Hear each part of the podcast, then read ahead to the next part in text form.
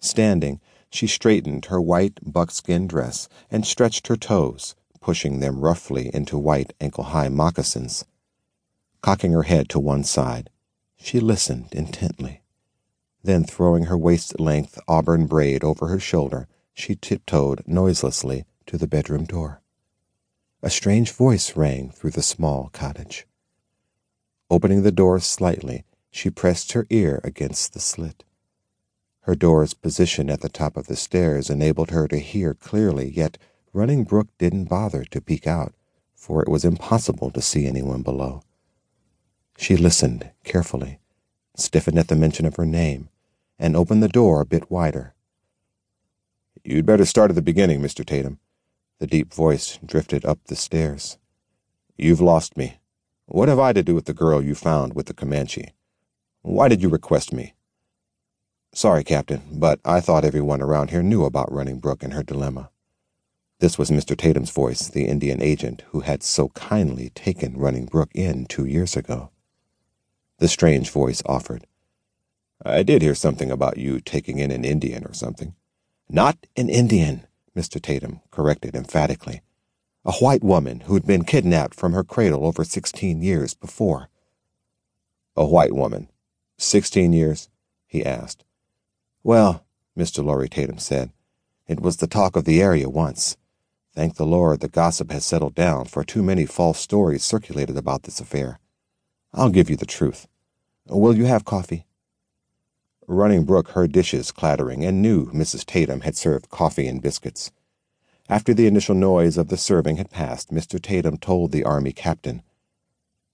Two years ago, another Comanche tribe surrendered to the reservation due to starvation. Red Warrior, the chief, confessed his tribe had a white captive. The way he told it, he'd given a war trophy of a baby girl to his son, Big Bear, and his barren first wife. This child, known only as Running Brook, was around sixteen years old when she came to us. Not knowing what else to do with her, my wife and I took her in. She was quite primitive then.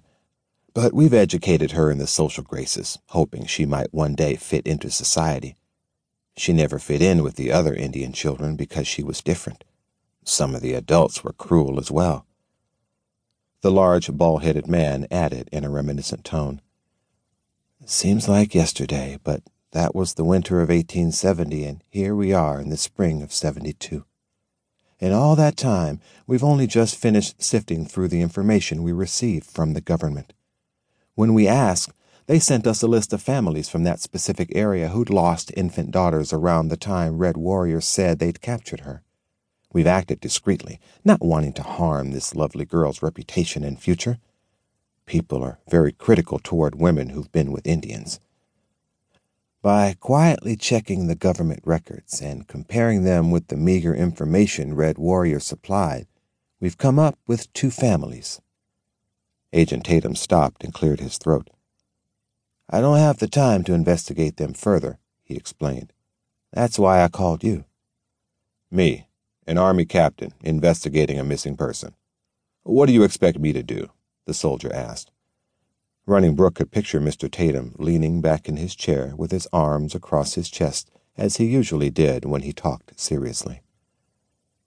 Captain Grant, I called you because I'm a good Quaker, a man of God, and I've heard you are a good servant of God also. Though you aren't a friend, I've heard excellent reports of your ministry among the soldiers. Mrs. Tatum and I feel we can trust you. We've become fond of Running Brook and feel she's entitled to the life from which the Indians snatched her.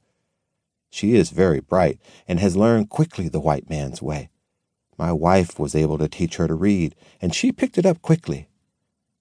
Mr. Tatum sighed. Will you help us?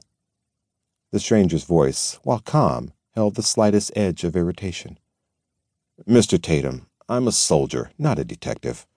What would you have me to do? Isn't there someone more suited you could call? Colonel Grierson thought you'd be anxious to help, Mr. Tatum murmured. The colonel, Captain Grant gasped. You spoke to the colonel about this? Of course.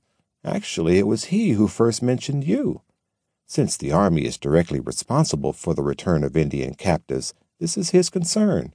He recommended you highly and even promised you an indefinite leave of absence until the matter was completely settled.